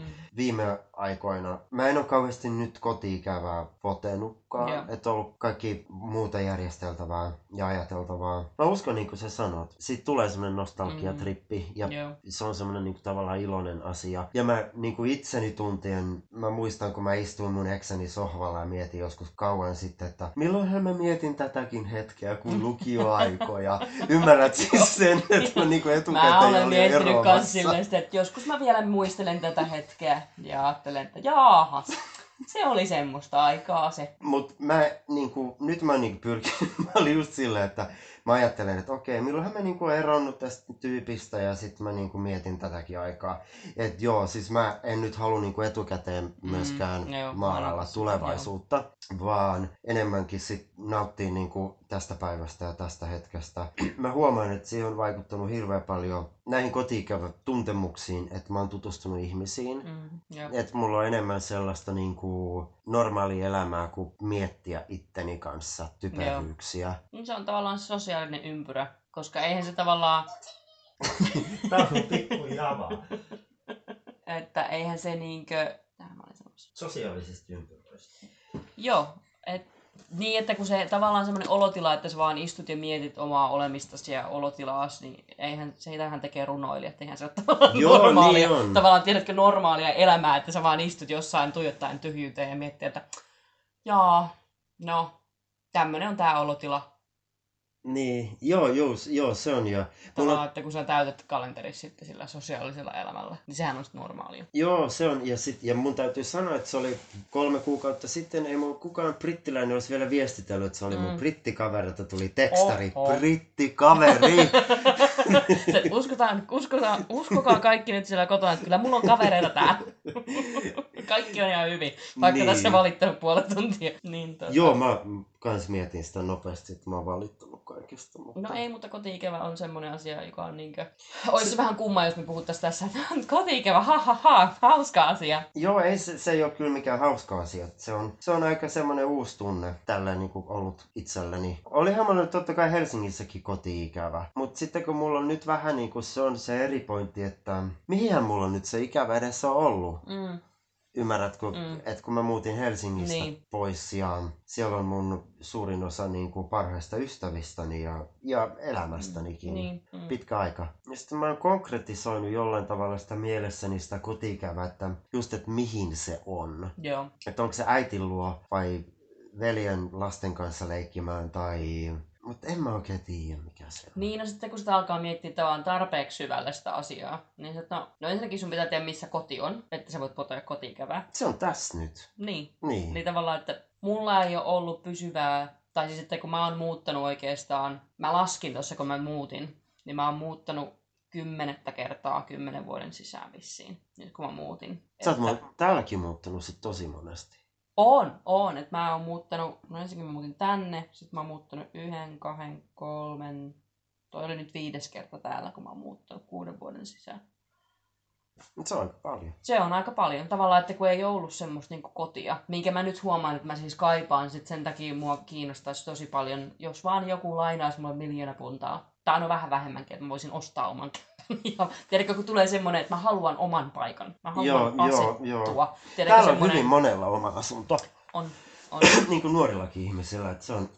on joo. Ja sitten toisaalta sit se vähän riippuu, että tietty on paljon ihmisiä, joilla on se oma asunto, ja sitten on tosi paljon ihmisiä, tavallaan tietenkin tosi paljon ihmisiä, joilla ei tule ikinä olemaan varaa siihen oma asunto. Niin, niin on siis huomannut, että, että olisi vähän semmoista kaipuuta, että olisi se oma koti. Tiedätkö, se oma paikka. Niin, että sä puhut ihan niin kuin oma, niin kuin, Niin, ei no, vuokrakoti. mm, no, jos olisi, joo, ei, kyllä mä oon sen verran suomalainen, että mä haluaisin omistaa oman kotini. Mutta toi herrahan tuolla makkarissa nyt elää kans, että se haluaisi Mm, joo, oman asunnon ostaa. mm, Ja tota, en mä tiedä, mä oon ihan ok näin. Kyllä mä haluan kans mm, oman asunnon. mm, Kyllä mä joo, sen myönnän. joo. Mutta siis puhun tästä kotimerkityksestä. Joo, Mä oon ihan mm. ok niin kuin tavallaan. Ja mulla on siellä niin kuin semmonen esimerkki, että mä olin kuukausi sitten Blackpoolissa työmatkalla neljä päivää. Ja mulla oli hyvin hektinen neljä päivää. Ja tota, sit mä muistan kotipussimatkalla, niin kun tultiin takas, niin mä mietin, että onpas... Tultiin tohon niin kuin toi ton Avameetsin sillan yli. Joo. Ja sitten kun siitä näkyy se Showcasein leffateatteri, mikä on mun Joo. lempiteatteri, se Vinti, Vintage. Ja sitten mä, että aah, kun kiva nähdä tää teatteri, että nää silta, että mul... Mä tajusin, että mulla on ollut koti. Mulla, musta oli kiva tulla kotiin. Joo. Ja se on eka kerta, kun mä Englannissa koen semmosen. Tai koin. Koska me ollaan puhuttu paljon siitä oman asunnon ostamisesta ja muuta. Niin kuin just senkin takia, että vois ottaa koiria. Niin. Että tota, mutta ymmärrän sun pointin kyllä, että Mä en ole ihan varma, että onko se oman kodin omistaminen, no ensinnäkin se on raha-asia, koska jos oot vuokraa, niin sä periaatteessa maksat jonkun muun asuntolainaa pois. Ja sitten se on tosi suomalainen juttu, että omistaa oman kodin. Mutta sitten toisaalta taas musta vähän tuntuu, että mun sit semmonen oman kodin kaipu on myös sitä, että kun on muuttanut niin monta kertaa koko aikuiselämänsä ajan mm. periaatteessa, että kun se ainoa, sen takia mulla on kotiikävä, jos mulla on kotiikävä, niin mulla on kotiikävä Suomeen Sysmään meidän sukutaloon, joo, koska se on se talo, niin se joka on ollut se on niinku konkreettinen niin, se on konkreettinen koti. koti. Joo, se on niinku kotikoti. Mutta sitten taas, kyllä mä sitten muistan, kun mä silloin isän saattohoidon aikaa ja hautaiston aikaa, niin mä olin kuusi viikkoa Suomessa putkeen. Niin mä muistan käyneeni keskustelua äitin kanssa silloin viimeisellä viikolla, että mulla on ikävä Bristoliin. Mm. Mulla on ikävä mun Bristolin kotia. Mä asuin silloin mun kavereiden kanssa yhdessä tosi kivassa kämpässä silloin. Niin se oli tavallaan se oikeastaan yksi niistä ekoista kerroista. Mä tunsin sen, että mulla on ikävä tavallaan kotiin. Mä oon aina rakastanut Bristolia ja halunnut olla Bristolissa. Ja se ei ole niinkö ollut ikinä mikään se niinku kynnyskysymys siinä. Mutta tavallaan, että mulla oli ikävä semmoista niinku fyysistä paikkaa. Mä pääsen takaisin kotiin, mikä oli siinä tapauksessa. Joka oli tosi ristiriitainen, ristiriitainen tunne, koska siis mähän olin kotona silloin. Niin joo, Mä joo. olin Suomessa kotona silloin nimenomaan. Mutta samaan aikaan mulla oli ikävä toiseen kotiin. Ja oli vähän sellainen, no mitäs helvettiä tää nyt on, että miten voi olla ikävä kahteen paikkaan samaan aikaan. Koska nyt oli myös se silloin se lähteminen sieltä Sysmästä oli tosi vaikeaa sillä kertaa. Ja oli se nyt, kun viimeksi olin niin huhtikuussa, niin oli jotenkin sellaista, no, mutta olisi kiva olla vähän pitempään. Ai sulla on, mulla on kans niinku äidin luota lähteminen on Joo. vaikeeta välillä. Se on niinkö, jotenkin silleen, että no, jos mä vaan olisin täällä vähän pitempään, olisiko se ok, että mä voisin mennä vähän, vähän jotain puutarhaa kitkemään tonne tai lehtiä haravoimaan tai vähän nikkaroida tuossa tuvassa jotain tai muuta vastaavaa. Tiedätkö, kun se elämä Suomessa on mulle aina hyvin erilaista kuin se on täällä. Koska se täällä mä siis, huoletonta. Joo, ja sitten se on, se on niin semmoista, semmoista tota, nimenomaan kotielämää, jos mä oon Suomessa. Omakotitalo, jossa on iso piha ja kaikki aina jotain, jotain tekemistä, jotain niin tee se itse hommaa pitäisi tehdä ja aina voisi seinää maalata tai lattialistoja korjata tai jotain Niin. tämmöistä. Ja sitten täällä mä asun pienessä vuokrahuoneessa yleensä ja sitten mä oon 90 prosenttia ajasta jossain muualla kotona. Yritetään ajatella positiivisesti pyramidin huipulta. Mm.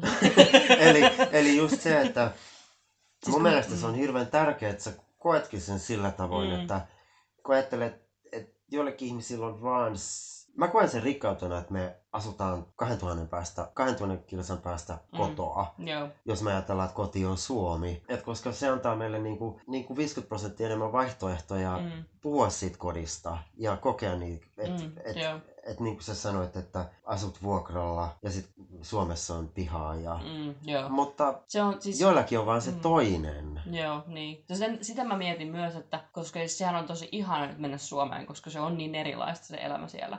Mutta mä myös tiedän, että se ei toimisi, jos mä nyt päättäisin, että no mä nyt makkaan Kamani, mä muutan keskelle maaseutua takaisin Suomeen, omakotitaloon, pikkukylään. Mä, mä myönnän, että mä mietin noita. Kun, siis mä oon miettinyt sitä useampaa kanssa. otteeseen nyt viimeisen viiden vuoden aikana, että mitä jos, mitä jos mä vaan muuttaisin ja menisin takaisin kirjaimellisesti kotiin. Ja sitten, sitten yleensä sitten siinä vaiheessa, kun alkaa miettiä niitä logistisia asioita ja sitten niin sitä oikeaa niin. elämää siellä tulee sellainen, että tämä ei nyt ehkä ollut se, niin se ratkaisu tähän asiaan. Mä, mä vaan menen jonkin puutarhakurssille sen sijaan. Niin ja sitten, että täyttää se aukko jollain tavalla, jollain toisella keinolla, että mm. mi, mi, miksi se fiilis tulee. Ja, ja mulla on ollut just ton viime vuoden aikana, kun mulla oli se kulttuurisokki, että mähän olin niinku tavallaan rikki ajatuksellisesti senkin takia, että mä pohdin tällaisia, että aikoisikin ihanaa lähteä sinne Nivalaan takas. Mm, niin kuin sen kesän jälkeen, joo. mitä mä niin kuin sanoin kaipaavani mm. aikaisemmin. Ja sitten en mä tälle herralle kertonut mitään. Mm. Mä jotenkin niin kuin koin, että, että mä ajattelen sen selän takana tämmöisiä asioita, mm. vaikka mulla on oikeasti hyvä olla hänenkin kanssaan. Mutta sitten mä niin okei, okay, että niin kuin mun mieli on inhimillinen. Mm, ja kaikilla on niin kuin hädän hetkellä kummallisia ajatuksia.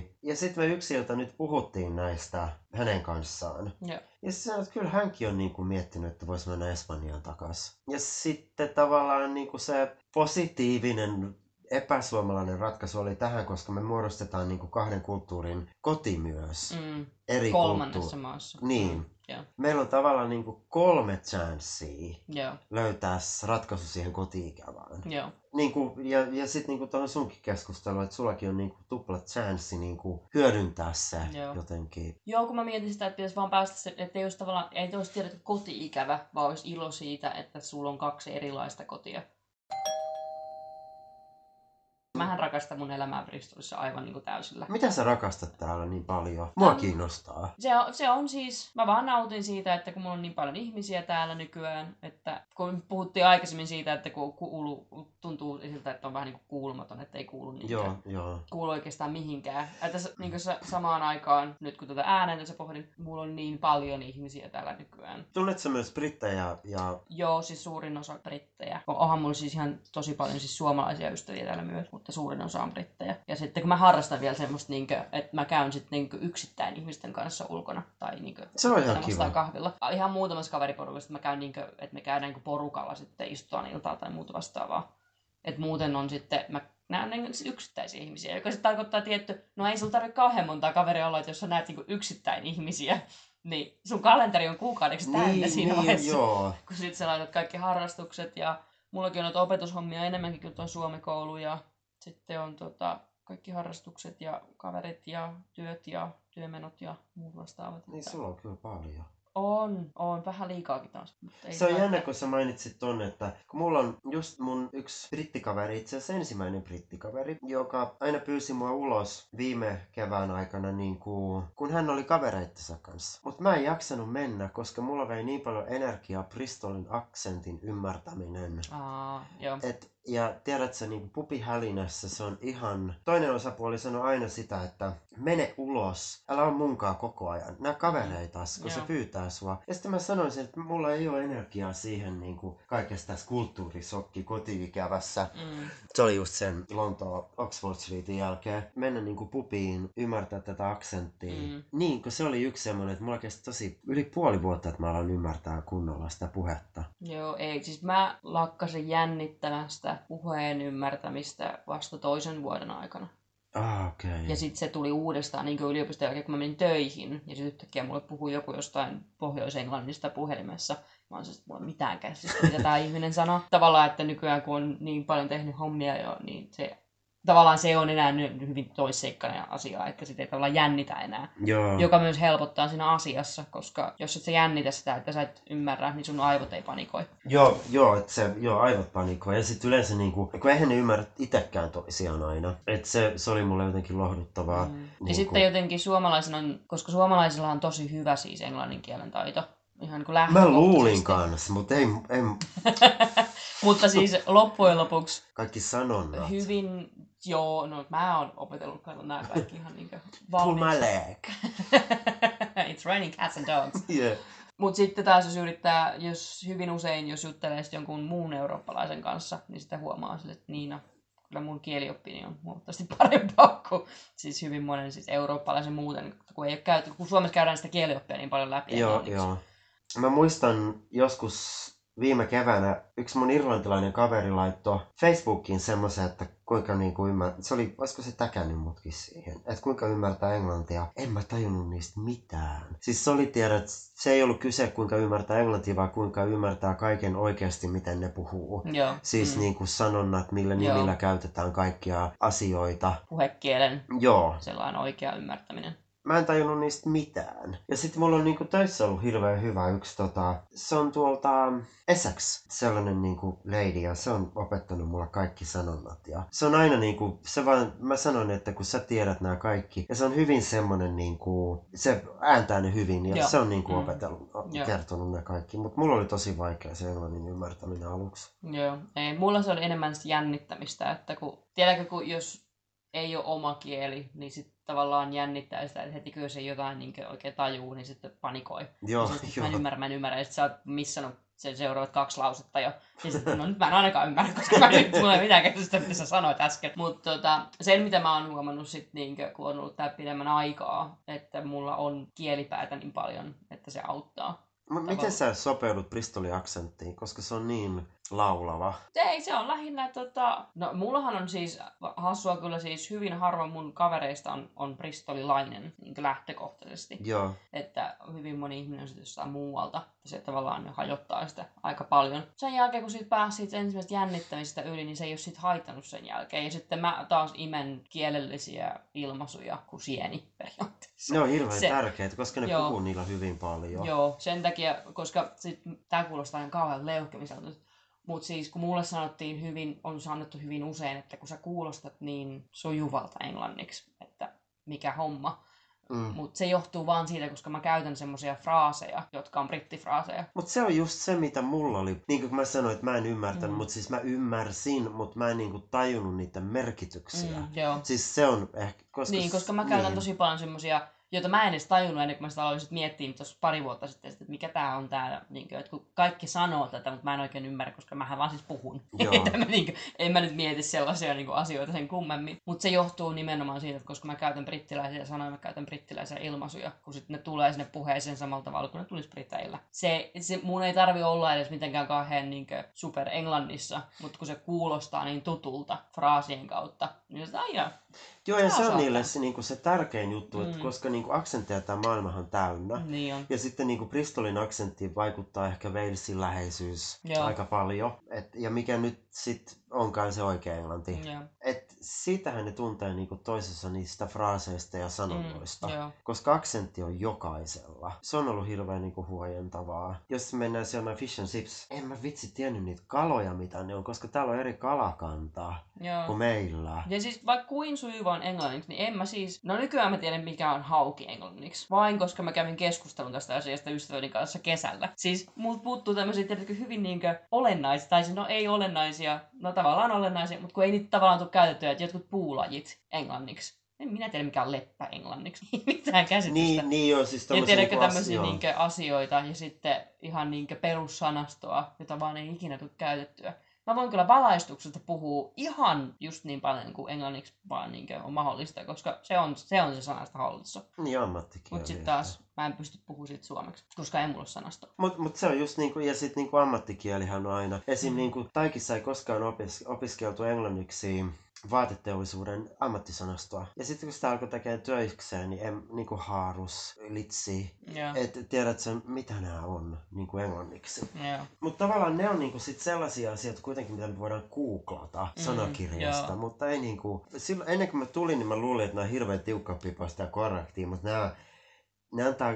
Ei kyllä oo. Ei. Ei. Ja sit mä oon Suomalaiset on enemmän. ja sit sen jälkeen saa, siis etenkin kielelliset niinkö tommoset jutut saa hyvin huo, niinkö helposti anteeksi, koska ei ole britti. Tavallaan, Joo, jos mä joo, sanon jotain joo. hassusti, niin sit se on että no, sä nyt et ole britti, niin ei se mitään. Mä, mä, mä sekoitin silloin aluksi aina he and she. Ai, mä teen sitä, sitä edelleenkin. Siis mä aina siis käytän aina vä- väärää sanaa. No en aina, mutta siis aina silloin tällä, sit mä korjaan itteeni. Sitten mun työkaverit alkoi, että joo, ei mitään, että me tiedän mitä se tarkoitat. et se, se, oli jännä, että ne niinku, vaikka mä sanoin he, sheistä, ne niinku oppi lukemaan minua. Joo.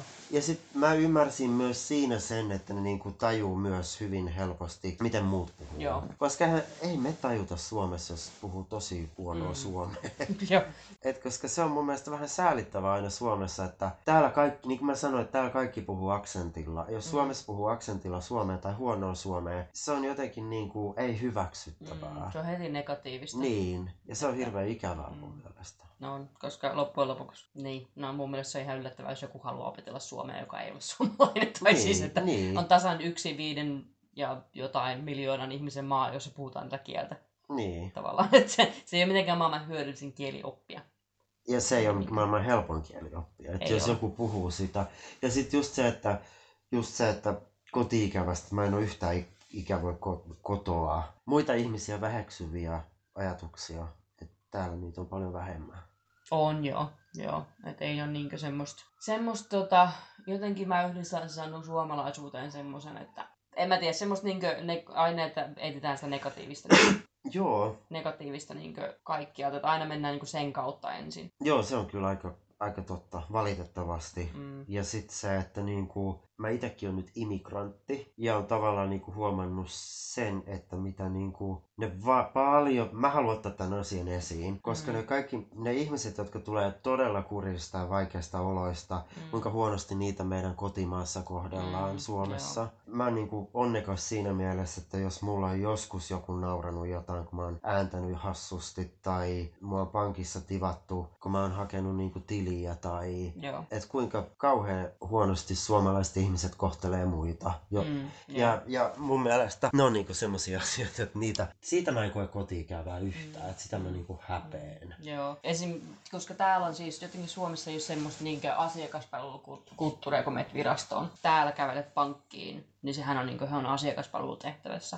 Ja Niin. he on siellä, jotenkin mu- mulla on aina ollut sellainen, että siellä ollaan, jos mä menen johon, ihan sama mihin virastoon tai pankkiin mä menen täällä, he on siellä tavallaan minua varten. Koska sitten taas Suomessa se että ai, sulla on aika. Aha, selvä. Joo, ja sitten, joo, joo, se on... Se on nyt sun vikas, että sulla ei ole tätä paperia. Sen sijaan, kun täällä sä että no okei, no katsotaan, jos me voitais, voidaanko me lokkaa Joo. jonnekin sisään, että sä voit, sen voidaan Joo, tästä täällä on hirveän ostaa sen paperin. Ja että jos ei niinkö ymmärrä, niin sitten ollaan hyvin, ilo, tai siis hyvin iloisia siitä, että voidaan selittää, että mikä se on se homma, mikä sä tarvit.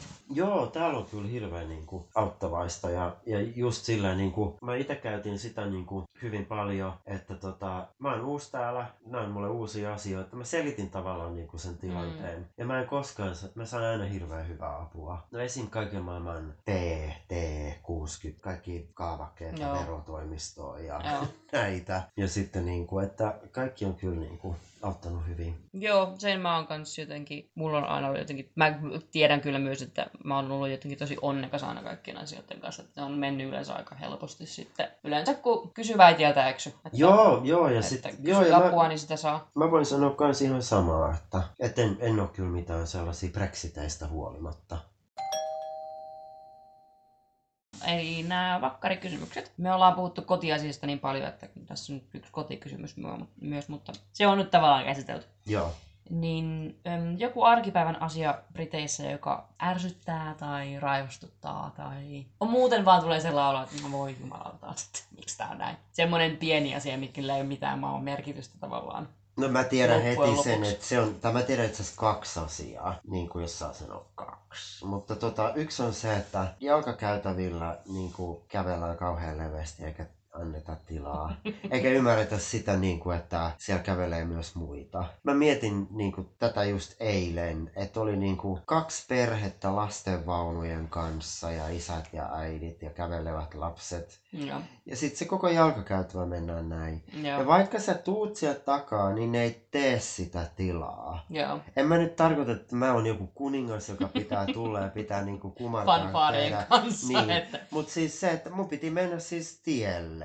Joo. Ruuhka-aikaan tien kautta koukata niiden Joo. yli. Jalkakäytöt täällä on tosi kapeita Joo. ja lähtökohtaisesti. Toi oli vielä leveämpi. Joo, ja sitten ensinnäkin kun nehän on, niinku, että niissä on semmoiset niinku laatat, eikä niinku esimerkiksi Suomessa kun ne olisi niinku asfaltti. Ensinnäkin kun ne jalkakäytävät on tosi kapeet, toisin sanoen, ja sitten kun ei ole parkkitilaa, niin hyvin usein kun parkkeerataan niinku puoliksi jalkakäytävällä, Joo. niin sehän ei auta tuossa yhtään. meidän, tuossa. Joo, ja sitten plus Sitten kun on niinkö roskispäivä, että tullaan hakemaan roskikset, ja sitten kaikki roskikset on siinä Joo. jalkakäytävä myös, niin silleen, että no, tässä ei ole jalkakäytävää enää. Aha, ei sitten, en tarvinnut jalkakäytävää. Joo, joten, joo, se on jotenkin, jalkakäytävät niin kuin, on täällä vähän hassu. Mikä se oli se toinen asia? No se toinen oli vaan sellainen, niin kuin, että mä oon huomannut, niin kuin, no esim. työpalavereissa niin on sellaisia, niin kuin, no meillä oli esim. tiimipäivät, meillä oli sellainen, niin kuin, sellainen kysely piti tehdä, sellainen kalluppi, mm. että mitkä asiat on huonosti ja mitkä hyvin. Ja sitten, tota, ja sitten meillä oli, tar- niin kuin, mä ymmärsin tietenkin, että me ratkaistaan näitä ongelmia. Mm. Mm-hmm. Ne niin kuin näytettiin sellaisina, että me kaikki ollaan ne kirjoitettu sinne seinälle, ilman nimeä toki, Joo. Mut sit siellä osa niinku punastelee, kun ne näkee siellä se Mm. omansa. Ei siinä mitään väliä. Sitten me ei käsitelläkään niitä, niinku Mm. mitään. Vaan sit me käsitellään niinku, kun siellä oli oikeasti semmosia niinku vakaviakin asioita, jo, Mm. jotka edesauttaa sit kaikin puolin niinku työyhteisöä tekemistä. Päivä oli kahdeksan tuntia, me kaksi tuntia käsiteltiin tupakoimattomien ja tupakoivien ihmisten taukoja. Ja sitten me käsiteltiin, että voidaanko me kutsua itseämme niinku tiimiperheenä vai ei. Okei. Sitä päivää sitten liidas semmonen ulkopuolinen Joo. työntekijä mm-hmm. tai tekijä. Ja sitten hän, hän vaan sitten haastoi meidät, että te ette kyllä voi käyttää tuota perhesanaa. Tämä oli sitten se aina. Me- Et, et, et me sivuttiin kaikki ne tärkeät pointit. Joo. Ja sitten mm. mietittiin, että miten, miten ne pitää tauon ne, jotka ei polta. Joo. Ja sitten just se, että voidaanko me työyhteisöstä puhua toisinamme, että sä kuulut mun työperheeseen. Ja tää tuli siitä, kun joku sanoi, että me ollaan niinku tällainen tiimiperhe. Joo. Tiimi on tavallaan mulle niinku perhe päivisin. Mm, joo. Tää rohkeasti haastoi meidät, että voidaan me käyttää tällaista. Niin että, niin, että tavallaan että kun teille on ker- kerran annettu mahdollisuus laittaa paperille, että mikä on niin huonosti. Niin. Voinut ehkä niin perehtyä siihen, että ah, no okei, näistä asioista pitäisikö puhua, että voi onko. Joo, joo mä ymmärrän todella, Niin, niin, että, et- että ratkaistaan nämä ongelmat, sille, että eikö se ole se pointti, miksi kysyt kysymyksiä. Niin. Ja sitten mun mielestä ne oli ihan epäolellinen. Kun se voisi sanoa, niin kuin, että okei, jos sä poltat, sä voit käydä röökillä. Ja sitten ne, jotka ei polta, niin ne voi mennä sitten vaikka tauolle pihalle tai pitää sen tauon muulla tavoin. Mm. Et ei sitä nyt tarvi pohtia niin kuin kahta tuntia. Ja sitten sitä, että voimmeko olla perhe vai ei. Ja Jos sitä en pitää mä, pohtia, niin se on varmaan se vastaus on ei. en mä tiedä, mutta se oli, mä olin ihan turhautunut. Mm. Mm. Ja sitten tulee niitä meille, että kiitos upeasta päivästä. Kaikki oli aivan fantastic. Joo, tämmöisen superlatiivien käyttö on aina välillä vähän kyseenalaista. Mutta onko sitten joku semmoinen arkipäivän asia, joka sulla on sellainen, että vitsi, tää on kiva juttu Briteissä, että, että kun tää on näin. No ne on hyvin sellaisia niin kuin henkilökohtaisia kenen, oikeastaan kehenkään liittyviä. Es- Esim. tänään, tänään, kun mä kävin aamulla käveleskelemässä ja vähän lenkkeilemässä tuolla puistoissa ja muuta. Mä rakastan näitä aurinkoisia syys-brittipäiviä. Mä rakastan mitä tahansa brittipäivää, kun paistaa aurinko. Tai päivä Englannissa. Mä niin kuin en niinkään ole sitä mieltä, että täällä sataa aina. Ja mä rakastan myös niitä vesisadepäiviä, kun voi polttaa kynttilöitä olla kotona ja katsoa leffoja. Ne on hyvin tämmösiä niinku, Mm, joo, ihan tämmösiä, arkipäivän juttuja. a, niin, semmosia tällaisia hetkiä. niinku hetkiä, mitä mä tykkään täällä. Joo, Et ihan, ihan semmosia vaan niinku, mistä tulee hyvä olo ja... on, on hyvä olla siinä tilanteessa. Joo. Ja sitten, että mä alan niinku pääsemään sit kotikäymästä yli ja viihtymään täällä ja nauttimaan niinku sit hetkestä, mikä on nyt tässä. Mm, joo, että ei ole aikaa tämmöisiä niin muualle. Ei. Totta kai tulee joskus, mutta... Kai. Mutta se, mistä mä tykkään Briteissä, ja sit se, että niinku, jos joskus nyt, nyt, mitä nyt ollaan käyty konserteissa jossain kauempana, tai jotain työmatkoja eri kaupunkeihin, tai Veston Supermehrin sunnuntaimatka, Mm, tai joo. Glastonburyin. Tiedät, se, se luonto ja se maisema, Mm. ja se on älyttömän kaunista. Tavallaan heti kun pääsee äm, kaupungista ulos ja on Joo. tavallaan semmoisessa brittimaisemassa, mikä näytetään jossain just dokumenteissa, Joo. mitä on katsonut silloin joskus lapsena ja muuta vastaavaa. Mutta kyllä mä, niinku, on- mä tajusin taas, kun jossain käytiin ja sitä ajeltiin tuolla ja mä tajusin sen, kuin onnekas mä oon, mikä Mm. paikka tää on, niin kuin nätti ja kaunis. Ja ne kesäpäivät, ne on ihan... Mm. Suomen kesähän on maailman paras. On, on. Jos mä Mutta- voisin kaikki kesät viettää Suomessa, niin mä kyllä Niin. sen tekisin.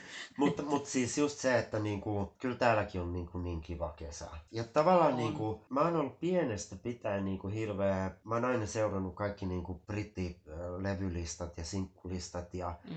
Ja ennen kuin ni, niistä tuli niinku 89-luvulla sellaisia ohjelmia, että niissä näytettiin niinku vierailtiin jossain tai jotain muuta listanpitäjät Sky Channelilla ja tällaista. Ja mä aina niinku ihastelin niitä, että oikein siellä on niin kivan näköistä ja kaikki nämä pierit Joo. näillä rannoilla. Ja... Mm, joo. Et ne on kyllä semmosia niinku, mistä on kans tyytyväinen. Monesta asiasta. Mä saan viiniä milloin mä haluan, kun mä menen tohon off license ja Joo, mä oon sitä miettinyt monet kerrat, että jos, jos loppuu viini 11 aikaa illalla, 11 aikaa illalla, niin sitten vaan kulmakauppaa ostamaan. Tossakin on varmaan seitte, viisi off Mm. license, niin kuin ylempänä on muutama. Ja naapurit täällä on jotenkin, en mä tiedä niin kuin missä koloissa mä Suomessa asuin, mutta oli sielläkin kivoja naapureita, mutta niin kuin tääkin ympäristö on kaikki on tosi kivoja tavallaan, paitsi alakerran Essex Girl.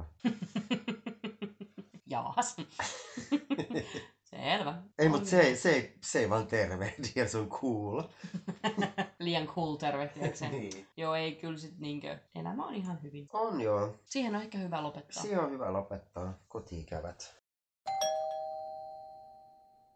Siinäpä se keskustelu tähän lähtöön. Tähän aiheeseen liittyvä infopaketti ei suoranaisesti ole sellainen informatiivinen käytännön paketti niin kuin edellisissä jaksoissa. Tämä on ihan puhtaasti siitä syystä, että puhutaan kuitenkin kahdesta hyvin henkilökohtaisesta mielenterveyteen liittyvästä asiasta, eli kotiikävästä ja kulttuurishokista. Tuntuu jotenkin turhalta alkaa siitä yrittää tekee jotain käytännön lähestymispakettia, että tähän numeroon kun soitat, niin kaikki ongelmasi tulee ratkaistua. Niin, niin en edes yritä. Mutta avaan tässä muutaman pohdinnan, joita itselle tuli mieleen, joilla voi aloittaa näiden asioiden purkamista omalla kohdalla, mutta mutta painotan, että en todellakaan ole minkäänlaisen hyvinvoinnin ammattilainen, ja jos tuntuu, että kamppailet yksin asian kanssa, niin olethan yhteydessä sellaisen ammattilaiseen. Mun omasta mielestä jokaisen ihmisen kuitenkin pitäisi käydä säännöllisesti jonkinnäköisellä psykologilla tai psykiatrilla tai terapeutilla tai muulla vastaavalla ihan vaan huoltamassa sitä omaa oloansa ja omia pohdintojansa. Koska eihän silloinkaan, kun jalka on poikki, niin jäädä kotiin yksin murehtimaan asioita, vaan käydään lääkärillä.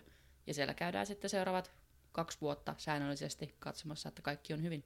Katsasin kuitenkin joitain artikkeleita, sekä helpompilukuisia että ihan virallisia, noihin aiheisiin liittyen ihan siltä varalta, että haluat tutkia asiaa tarkemmin, mutta kuten ennenkin suosittelen Google, hakusanat ja sitä rataa. Aloitetaan sillä kotiikävällä. Niin katoin, että mikä on kotiikävän määritelmä, noin niinkö ensinnäkin niin Suomi-sanakirjan määritelmä kotiikävälle on ikävä, kaipaus kotiin, nostalgia, kaiho ja haikeus. Kaikki hyvin suomalaiseen melankoliseen identiteettiin sopivia sanoja kylläkin. Kun taas sitten dictionary.com, eli englanninkielinen määritelmä sanalle homesickness, sad or depressed from a longing for home or family while away from them for a long time. Eli tuo englanninkielinen määritelmä on nimenomaan sitä niin koti-ikävää, kun taas suomenkielinen määritelmä on myös sekoitus sellaista haikeutta ja kaipausta, joka sitten taas sopii hyvin moneen muuhunkin asiaan elämässä. Se sellainen kaiheus ja haikeus. Kaiheus ei ole kyllä mikään suomen kielen sana. Sekoitus kaipausta ja haikeutta. Kuitenkin. Niin se kotiikävä on vähän siitä hassu juttu, että näin aikuisena ei todella aina ole ihan selvää, että mihin se kotiikävä kaipaus oikeastaan on. Se on sellainen määrittelemätön haikeus paikkaan tai aikaan, jota ei oikeastaan enää edes ole. Kuten tuossa jo aikaisemmin keskustelussa mainitsin, niin omalla kohdalla se kotiikävä on joskus hyvinkin outo tunne, että haluaa kotiin. Mun omalla kohdalla se on hyvin helppo eritellä, että missä se koti sitten on, koska lapsuuden koti on kuitenkin olemassa vielä. Mutta mitä se sitten on, mitä sieltä kaipaa? Käytännöllisesti katsoen, jos mä lentäisin kotiikävän iskiessä Suomeen kotiin, niin lopputulos olisi se, että istuisin tuvan pöydän ääressä iltapäiväkahvilla parin perheenjäsenen kanssa. Onko se se tuvan pöytä, mitä mä kaipaan, vai ne perheenjäsenet, vai ihan vaan siellä oleminen? Koska mitä sitten tapahtuu se iltapäiväkahvien jälkeen? No Suomessa yleensä mä alan tekemään jotain puutarhahommia, tai tee se itse hommia, tai lukemaan kirjaa. Kaikki asioita, joita mä voisin periaatteessa tehdä myös Briteissä, niin miksi se on sitten se täällä olemisen, miksi se on täällä sitten erilaista? Jos se on taas sitten se perhe, jota kaipaa, koska perheellehän voi kuitenkin aina soittaa, joko puhelimella tai sitten ottaa ihan niin vielä videopuhelun käyttöön, niin näkee ne naamatkin siinä samalla. Niin etenkin, koska puhelin soitto on yleensä huomattavasti paljon tavallaan läsnä olevampaa keskustelua, koska te olette molemmat kiinni siinä puhelimessa ja puhutte sitä kautta. Niin miksi se on sitten tärkeämpää, että mä olisin täällä paikalla, kuin että jos mä oon puhelimen päässä? Koska sitten loppujen lopuksi, kun ollaan kaikki paikalla perheen kesken, niin hyvin huomattavasti paljon enemmän tulee sitten vietettyä ihan mitään sanomattomana aikaa sohvan nurkassa oman puhelimen äärellä itse kukin. Sitten taas jos mietin sitä fyysistä paikkaa sen kummemmin, niin miksi neljällä seinällä voi olla sitten niin iso merkitys, että niihin on ikävä niiden sisälle? Onko se ne muistot, joita on niiden neljän seinän sisällä, koska tässäkin omassa kohde, omalla kohdalla niin se on se lapsuuden koti. Mutta sitten taas niitä muistoja nyt voi muistella ihan missä vaan. Niin onko sillä nyt sitten väliä, että istuuko sitä nimenomaan siellä tuvan pöydän ääressä vai omassa brittileisessä kerrostalokaksiossa. Ehkä sitten on joku epämääräinen turvantunne, jonka se yksittäinen paikka luo. Mutta sitten taas toisaalta ihan samalla tavalla sitä voi kompastua kynnykseen ja lyödä päänsä, oli sitten kotona tai muualla. Sitten taas jos se on perheen kesken, niin no jollei ne nyt just satu olemaan siinä vieressä, kun sä kompastut, niin, niin ei hekään kyllä sille asialle voi mitään, että sä pääs kynnykseen. Tulee vaan vähemmän häslinkiä, kun ei tarvi raahata ruumista jossain arkussa toiselta puolelta maailmaa lentokoneessa. Maksaakin vähemmän, jos siis lyö sen päänsä kynnykseen täällä Suomessa. Menipä sitä nyt kauhean murheelliseksi. Kuitenkin, että se on vähän nyt epäselvää itse kellekin, kullekin, että mikä se kotiikävä nyt sitten oikeastaan on. Joku filosofian professori osaisi tähän ehkä vastata. Pitää löytää semmoinen jostain. Kulttuurishokki. Suomisanakirjan mukaan kulttuurishokki on järkytys, jonka ihminen kohtaa joutuessaan täysin erilaiseen yhteiskuntaan tai kulttuuriin.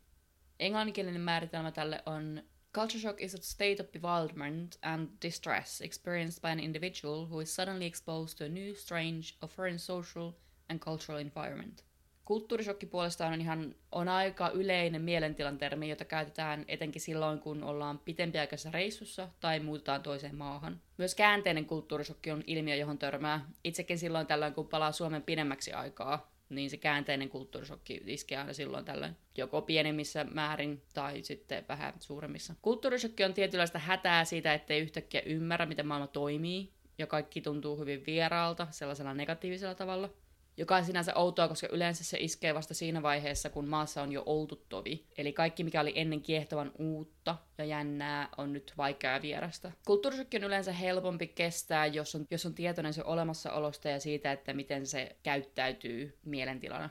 Etenkin jos olet muuttanut maahan, jonka kieli ei ole äidinkielesi, jo se, että joudut elämään elämääsi yhtäkkiä toisella kielellä vie voimavaroja huomattavasti, joka sitten esiintyy väsymisenä, joka on sellainen asia, josta mä olin itse kiitollinen silloin, kun muutin Englantiin, koska mä olin kuullut tästä jo aikaisemmin, että jos ensimmäiset muutaman kuukauden tuntuu, että on tosi väsynyt koko ajan, niin se johtuu vaan siitä, että sun aivot käy ylikierroksilla, koska sun aivojen pitää yrittää ensin kääntää kaikkia ja sitten kääntää toiseen suuntaan vielä, että saat jotain sanottua. Niin se väsymys johtuu jo ihan niin lähtökohtaisesti siitä. Plus sitten kaikki käytännön järjestelyt ynnä muut ynnä muut. Niiden käytännön järjestelyjen keskellä on hyvä muistaa, että maailma ei yleensä kaadu, jos jonkin asian hoitaa vasta ensi viikolla. Koska siis jos olisit ihan suomalainen Suomessa, niin niiden virallisten kaavakkeiden täyttö on joskus aivan täyttä hebreaa anyways. Haet jotain Kelan lomaketta P46 en edes tiedä mikä se on. Pointti on se, että se on ihan ok, jos ne lomakkeet siellä toisessa maassa tuntuu ihan käsittämättömiltä, koska niinhän ne on Suomessakin. Mun mielestä Kelankin lomakkeet on ihan käsittämättömiä. Ihan suomen kielellä, suomalaiselle. Niin ei se nyt ole mikään ihme, jos, jos ne samanlaiset lomakkeet tai samantyyppiset lomakkeet jollain vieraalla kielellä toisessa maassa on ihan yhtä käsittämättömiä. Niin ei stressiä siitä. Eli hyvä on muistaa, että ylisuorittaminen ei sovi yhteen kulttuurisokin kanssa, koska siitä ei kyllä sitten tule yhtään mitään.